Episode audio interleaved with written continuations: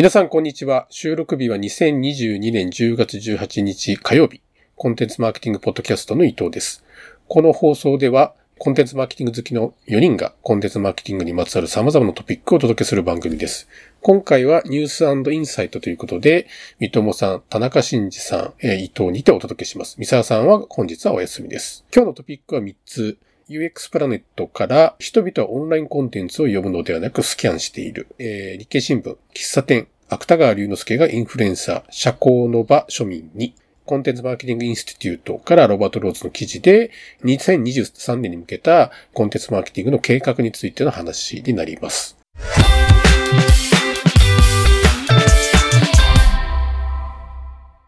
人々はオンラインコンテンツを読むのではなくスキャンしているという、これ UX プラネットからの記事になります。こちら、三友さんご紹介お願いします。直近であのツイッターで結構シェアされていたので、こちらでもご紹介したいなと思ったんですけれども、えっ、ー、と、英語圏の UX 系のメディアの記事なんですけれども、まあ本当タイトル通りで、まあユーザーはオンラインコンテンツに接するときに、まあ読んでるんじゃなくて、まあスキャンしてるんだよっていう趣旨の記事ですね。今日日こう記事とかサイトとか作る方は大体多かれ少なかれそこって意識されてる方も多いと思いますし、まあ、私もあの、こう、右脳で読めるようにこう気をつけようみたいなことを自分で思ってたりはするんですけれども、まあ、それを、まあ、この記事ではこうスキャンって言ってるんですよね。結構昔から言われてるところとは思うんですけれども、でこの記事で言われて、言ってるのは、まあ、よくオンラインコンテンツをこう読みやすくするっていうと、こうパラグラフを短くしたりとか、箇条書きとか画像を織り交ぜたりとかとよく言われるんだけれども、まあなんか盲目的にやっても意味ないよっていうことをこう言ってるんですよね。まあ、なぜなら、こう、ユーザーの目的とか、そのコンテンツの特徴によって、ユーザーがどうコンテンツをスキャンするのかっていうタイプが異なるからです。っていうところで、この、どんなスキャンの種類があるかっていうのを9種類紹介しているというのがこの記事ですね。で、ちなみにこのスキャンの種類っていうのは、まあ、外部の調査結果で、ユーザビリティとか UX 文脈で有名なあの、ヤコブ・ニールセンとあの、ドン・ノーマンスっていると思うんですけど、そこの会社が調査した結果ですね。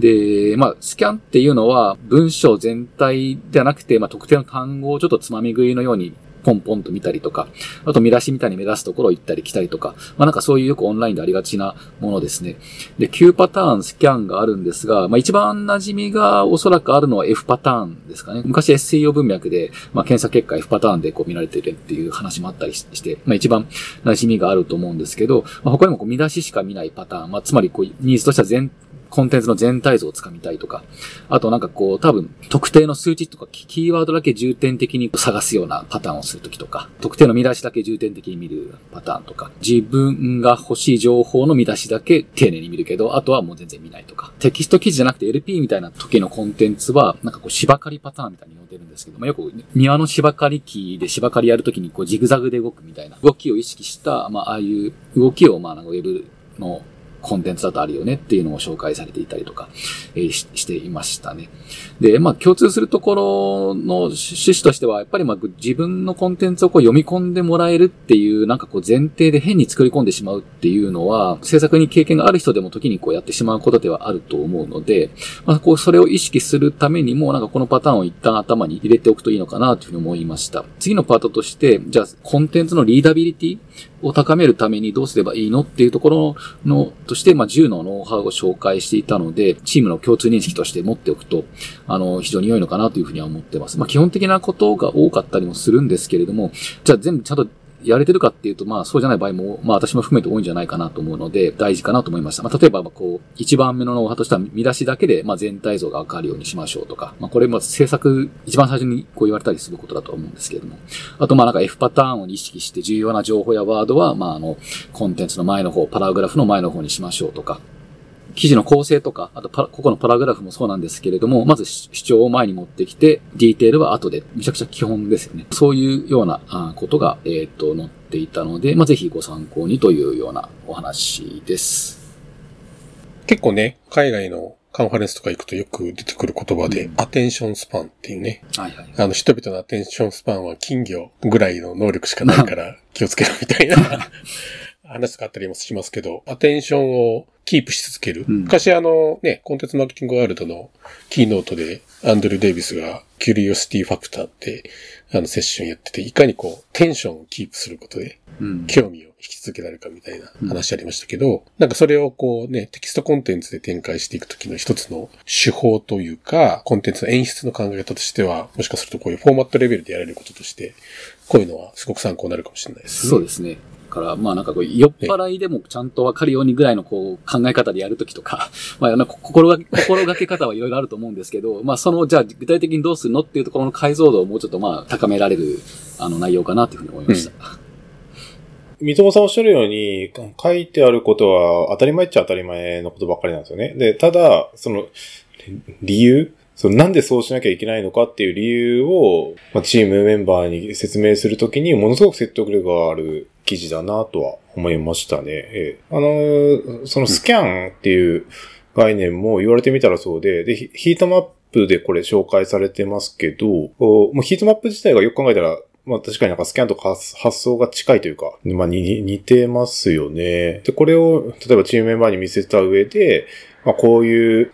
動きをしてるから、あで、あとは人間の特性として、読むんじゃなくても今、ウェブ記事はスキャンしてるから、こういうレイアウトにしましょう。こういうデザインにしましょうっていう、今度その合意形成の上でとても有益な記事だなと思いました。言われたらわかるけれども、なんか例えば誰かにフィードバックをしなきゃいけない立場とかだったりとかするときとかに、なんかチェックリスト的にこういったもの持っておくと、なんか自分の中であるき違和感というか、こういう流れでいいのかなとか、ちょっともうちょっとこここうしたいのになって言った時の一つこう根拠として、まあ例えばこういうような知見があるので、こういう風な形にできませんかみたいなフィードバックをする時の一つリファレンスというか、としてもなんか使えそうですよね。確かに。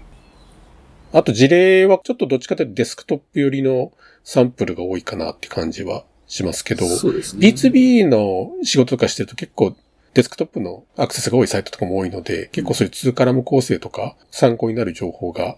この場合だと結構あるのかなっていうふうに思いました。そうですね。でこのパターンがモバイルだとどうなるのかっていうのはまたちょっとね、気になるところですけど。面白いですよね。プラットフォーマーの動き見ても、最近のソーシャルメディアってやっぱりビジュアル中心ですし、まあ Google もどんどんどんどんビジュアルの要素強くなってきてて、やっぱり人々を読みたくない傾向が強いのかなっていうのはなんか感じますよね。そうですね。スキャンの傾向より強くなるデバイスですよね。もう活字中毒の三友さんって言っても許しがたい状況。なんかもうじだん時代遅れになってきてる感じが。二つ目はこれ日経新聞の記事で、喫茶店の話です。喫茶店、芥川龍之介がインフルエンサー、社交の場庶民にというタイトルですけども、こちら、田中さんお願いします。これ日経新聞の記事で面白いなと思ってピックしてたんですけども、喫茶店を全国区に広めたのが、えーカフェパウリスタ、えーという1911年に1号店がオープンした喫茶店なのだそうです。当時ですね、喫茶店文化が全然浸透してなかった中、このカフェパウリスタは、その喫茶店の文化を根付かせることに注力するわけですね。具体的にどういったことをやったかというと、両家の子女にコーヒーの入れ方や味わいを教えて、家庭で広めてもらったり、また、学校でイベントがあれば出向いてコーヒーを無料サービスしたり、といったところですね。こういうふうに、まあ、コンセプトを定めた上でペルソナを設定して、適切な施策にずっと取り組み続けたわけです。で、その結果、ああの、芥川龍之介が小説に取り上げたんだそうです。で、それによって知名度が、あまあ、一気に向上したというところですね。で、えーで、当時、喫茶店っていうのは全然知られてなかったと思うんですね。ただ一方で、えーその、まあ、ニーズは顕在化してな、してなかったんだけど、人々の、いわゆる、ウォンツですよね。まあ、そういった欲求みたいなものはあった。で、それを汲み取れるのが喫茶店だったわけです。なので、まあ、そういった時代の、まあ、要請というか、あ需要もあった中で、うまくマーケティング戦略を立てることで、広めることに成功したと。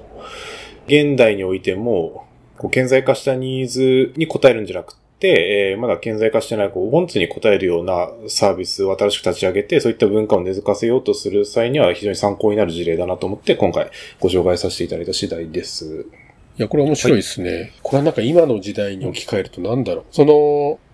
これはあれですよね。うなんか、こう少しちょっと俯瞰してみると、文化を広めたいという、このこの社交の場というものが当時はなくて、うん。で、それをこう、社交文化というのをこう作りたいという思いのあった方が、このカフェパウリスタの方が、うんえーうんまずそれを、その思いでスタートして、うん。で、それを広めるうん。にあたって、その文化を広めたいときに、うまく文化人に、こう、使ってもらうというか、うん。来てもらうっていうような流れができて、で、当時は今みたいに、こう口コミのメカニズムとかが、ま、こう、仕組みが全くないから、聞いたのがその、小説で取り上げ、言及してくれたと。うん。なんかこのあたりは、まあ、いい、いいっすよね。いい流れですよね。その、なんか、そう美しい流れ。う まく誰かにインタビューをして、その人が、その人の、自分がインタビューされた記事をその人の持ってるソーシャルアカウントでうまく広めてくれたみたいな。な。とかで。なんかそ、そういうのがそうこう、現代版で考えるとなんかそんな感じでいいかもしれないですけど。そうそうそうですよ。はい、はい。あ、まあ、ただいきなりインフルエンサーに依頼しても取り上げてくれないと思うんですよ。まあ、これ、今も昔もですね。ちゃんとコンセプトがしっかりしてて、えー、で、思いもしっかりあって、で、なおかつ適切な、あ、高品質のサービスを提供する。なおかつ、うーまあ、ペルソナを設定して、まあ、マーケティング戦略のようなものをちゃんと描く。っていうことをやった上での話ですね。あ、そうですよね。はい。なんか本当にこうええ提供しているプロダクトが良くて、まあその場が良くてうん。という、まあ本質論の話があって、まあ私がなんか言ったのはどっちかというと、ちょっとこう表層的な話で、今の世の中に置き換えるとなんかそんな現象なのかなっていうぐらいのところで、まあ本当にこそう思いの厚さというか、うん。そういったものがベースにあったんでしょうね。うん。うん。これは、たまに取り上げてます、コンテンツマーケティングインスティュートのブログからで、毎週、あの、ロバート・ローズさんの方が書いている記事なんですけども、英語タイトルの方が Your 2023 Planning Shouldn't Be All About the Tech。要するに、まあ、あの、2023年に向けたコンテンツマーケティングの、予算計画は、テクノロジーの導入のことばっかり考えていてはいけないよというようなタイトルの内容のものになります。で、こちらの方で書かれていることは、ちょうどまあ、あの、10月で、まあ、要するにまあ、年明け ?1 月になってまたクォーターが、あの、変わるタイミングでもあるので、まあ、日本だとちょっと4月、3月締めの4月スタートの会社とか多いですけども、年末で、クォーター閉まって、1月からの新しいプランニングということで、まあいろいろこう目論みを持っていらっしゃる人いるでしょうけれども、その中で、まあコンテンツマーケティングに期待されている事柄とか、まあプレッシャーとか、そういった中で、いろいろこうツールを導入していったりとか、まあその中には、例えばこうデジタルアセット管理でやったりとか、マーケティングオートメーションとかもあると思いますし、まあそれ以外にいろんなツールありますよね。まあそういったものをいろいろやっていって、こう、まあ自動化していくっていうことをに取り組もうとしてる人たちって、まあたくさんいると思いますけども、まあそこでちょっと立ち止まってみましょうというような話です。具体的には、コンテンツマーケティングをやっている従事者の人たちって、まあ常にさらされているのはもっとコンテンツを作っていく、もっと提供していく、なんか何かしらもっと工夫してやっていくっていうのがすごく求められることが多いと思うんですけれども、単にそ、それに対してバタバタするのではなくて、要するに手を動かすスピードだけを早くしていくということではなくて、なんか作っていくということをたくさんやっていく、あるいはなんかそれをなんか別のフォーマットに置き換えて、例えばソーシャルメディアにもポストするとかですね。そういったことを、ただひたすら、あの、わちゃわちゃわちゃわちゃやるということではなくて、少し立ち止まって、どこにフォーカスを当てるべきか。まあ、すべてのところに同じようにプライオリティを置いてやるのではなくて、一番価値がある事柄、一番意味のある事柄っていうのが何なのか。っていう風なところの視点において、そこに対して、そこのプロセスをいかにこうアジャイルに回せるのか。単にスピードではなくて、フォーカスを当てた上でアジャイルに動こうっていう、そのための一つ立ち止まって考えるっていうことを今のタイミングでしなきゃいけないですよっていうような感じの、まあ、メッセージの内容のものになってるかなと。で、これは、やっぱりあの、常にこういうプレッシャーっていうんですかね。例えば、どれぐらい今ワークするかどうかは別にしてあんまりちょっとわからない部分ありますけど、例えばなんか最近だと TikTok とかですね。まあ新しいプラットフォームまた増えてますよ。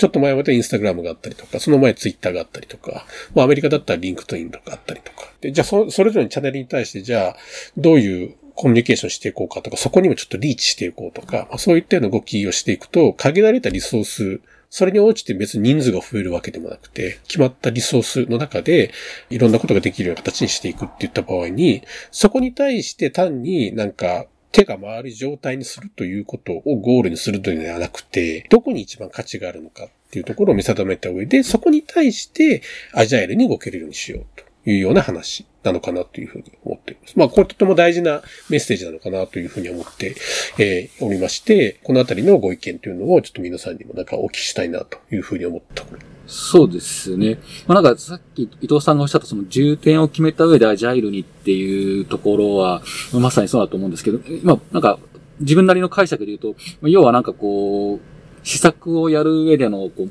目的とか制約とか、あの自社の強みとかに、相手のニーズとかいろいろあると思うんですけど、そ、そ、それを踏まえた上で、じゃあどこにまず注力するかっていう話だと思うので、まあ、まさにこう、ちゃんと戦略を考えましょうっていう、で、で、それをアジャイルに回しましょうっていう、そういう話なのかなって理解したんですけど、なんかもう、それでいくと、マーテックのスコット・ブリンカー、あの創業者のスコット・ブリンカーが、ハッキング、ハッキングマーケティングって書いて、っていう本を書いて、でそこであの、アジャイルマーケティングについて話してますけど、なんかそれと近いなっていう印象を持ちましたっていうのが一つと、あと、まあ、あの、従来のこの、ロバートさんの話とか、あとコンテンツマーケティングワールド、伊藤さんがこの間、あの、参加されたワールドもそうですけど、まあ、やっぱりコンテンツの表側ですよね。いかにこう信頼を獲得していいコンテンツを作るかって表側の話が多かったですけど、なんかその伊藤さんがおっしゃってたこのロバートさんのこの基調講演の話とか、あとこの記事もそうですけど、まあ、完全にこの戦略とかテクノロジーの導入とかコンテンツのオペレーションとか裏側にこう振っているので、そこが鮮明なのがちょっと面白いなっていうふうにちょっと思いましたね。これ長年 CMI の動きをウォッチしている三友さんならではのワールドウォッチャーとしてはそうですね。ワールドウォッチャー。そうですね。この 2, 2番の、うん、あの、 meaning driven な、うん、まあ、コンテンツオペレーションにしていきましょうっていうのはすごいいいメッセージですよね。あの、データドリブンではなくと、あえて、カッコ、カギカッコで、はい、強調してありますけども。なんか、ミミキーマウスアットマーク gmail.com を集めてもしょうがないじゃないかみたいなね。あそうそうそうそうそうそう。そう、ちゃんと意味のあることをやっていきましょうっていうところですよね。うん、で、あの、ちょっと前のワールドとか、マーテックって、そのテクノロジーすげえよみたいな AI を、まあ、称賛するような、まあそういったセッションも多かったと思うんですけど、まあもう一旦それがもう一服ついて、あの、まあ本質的なことをやっていきましょうと。いうふうに、マーケティングのトレンドが変化してきてるんだろうなと、うん、とても感じます。うん、なんで、あの、いわゆる、その、刈り取り型のマーケティングの時代はもうちょっと終わりつつあるのかなっていうのは、この記事からもちょっと読み取れますよね。うん、これ、ワールドのレレポートでも書かれてましたけど、やっぱり、コンテンツの内容だけで差別化がもうなんかもう難しくなってきたっていうところが一つあるっていうことなんですかね。うん。そうなんでしょう、ね、なるほど。それはそれである。なんかそこはそこで、もう、数年前からこう、いわゆるコンテンツサチュレーションとかっていう話、コンテンツ飽和っていう文脈の話も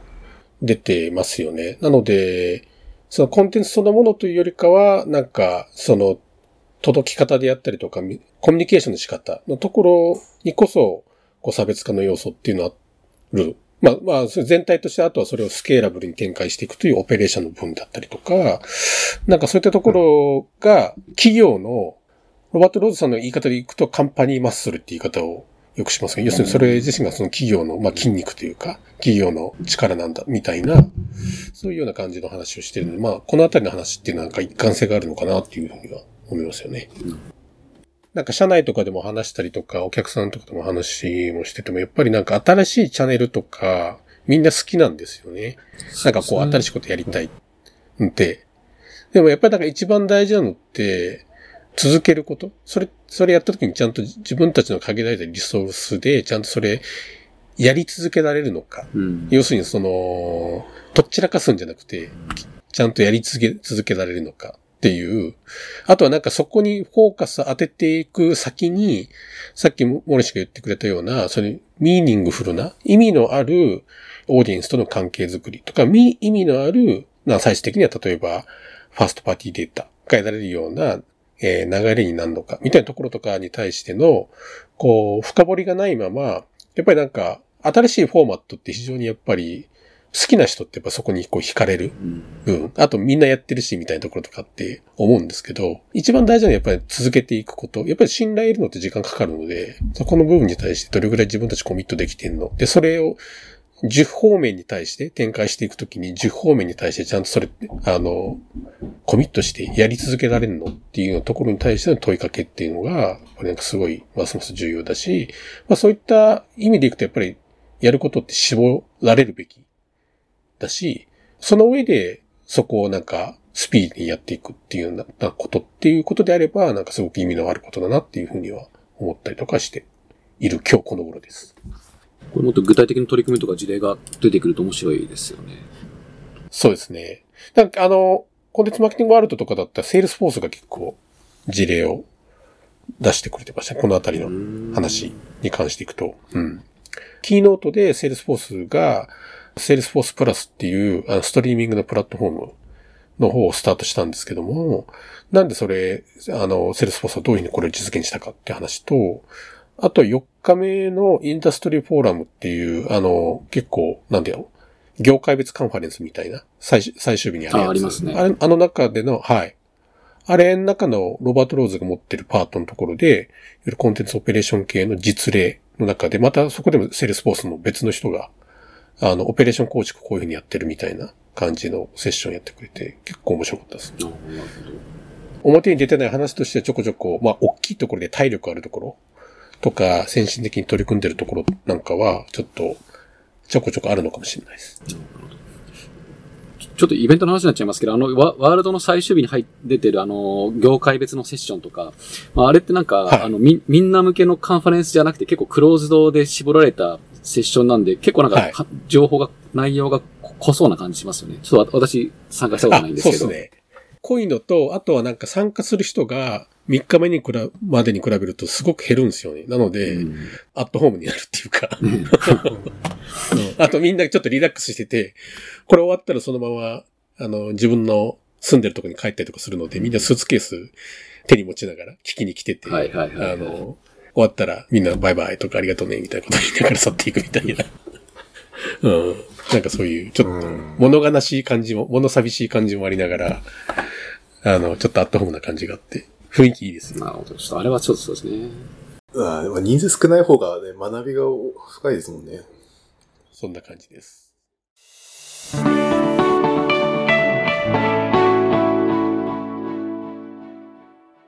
今回ご紹介したトピックの参照元リンクは概要欄にまとめております。CNP では番組へのメッセージを Twitter から募集しています。ハッシュタグ CNPJP をつけて投稿していただくか、我々4人いずれかのアカウントへダイレクトメッセージをお送りください。もしこの番組が気に入っていただけたらぜひフォローをお願いします。コンテンツマーケティングポッドキャスト、ここまでのお相手は、田中森さんと三友さんと伊藤でした。さよなら。はい、さよなら。さよなら。Thank you.